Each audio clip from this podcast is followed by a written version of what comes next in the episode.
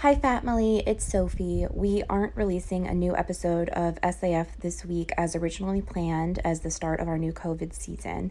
Rather than putting new content into your feeds, we are going instead to be sharing a list of resources to help support the fight against racist, violent police brutality. We're also going to share some work by fat black writers exposing how intertwined fat phobia and anti black racism are. The pod's position and the truth is that fat liberation cannot occur without black liberation. So be sure to check out our show notes for some resources. You can also check out our Instagram and our Twitter for not only resources and places to donate, but also shout outs to other black run podcasts and businesses and organizations. Um, and you can check out my personal social as well if you need some more resources. I hope everyone is both contributing to the fight and staying safe yourselves. So, first, I'd like to read a quote from Da'Shaun Harrison, who is a writer and organizer. The cultural commitment to thinness is rooted in anti blackness.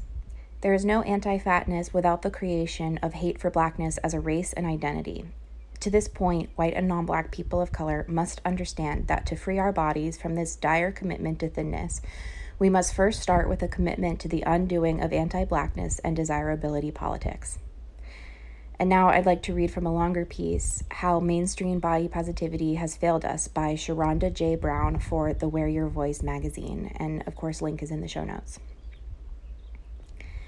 Body positivity is simply not doing enough if it does not acknowledge and actively contend with the dehumanizing body terrorism we experience, which is rooted in white supremacy and a police state that demands obedience, adherence, and alignment without dissent.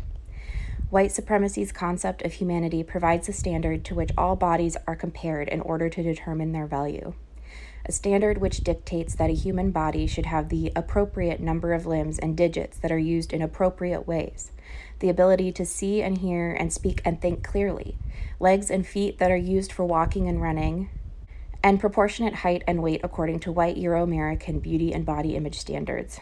It subscribes to patriarchal heterosexuality and aligns with the gender binary in performance and desire and has gender appropriate genitalia that is functional. According to this standard, the human body is not a constructed thing. It emerges from the womb as a whole being and exists in its whole form for the entirety of its life and exists to serve the interests of the capitalist state.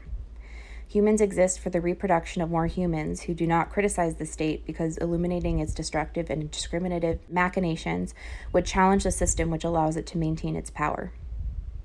Existing in bodies that do not meet a white supremacist standard, bodies that are not white, thin, fit, cis, straight, neurotypical, normative in its abilities and composition, has a tangible impact on people's lives.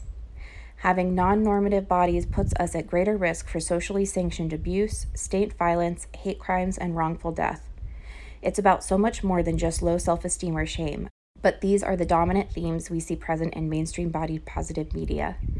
This not only places the onus on us to correct our perception of ourselves, but it also ignores the systems that actively marginalize our bodies and how they are maintained through white supremacy. And it conveniently ignores how much dehumanization is an integral part of this. Okay, this is another quote from later in the piece that I saved for last. I want to you all to hear this as a challenge, and if any listeners who are white need someone to kind of hold their hand along this, DM me on Instagram and I will do my best to send you some resources to help you on your journey to fight against white supremacy. Okay, here's the quote. I challenge us to see the usefulness in our rage.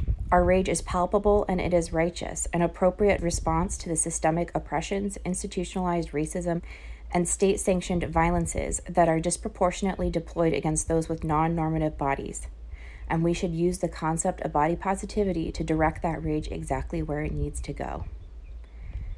Okay, y'all hear that? I hope everyone is staying safe, and protesters, please reach out if there's any other resources that um, you found useful that you want us to share. Black Lives Matter, say their names. Bye.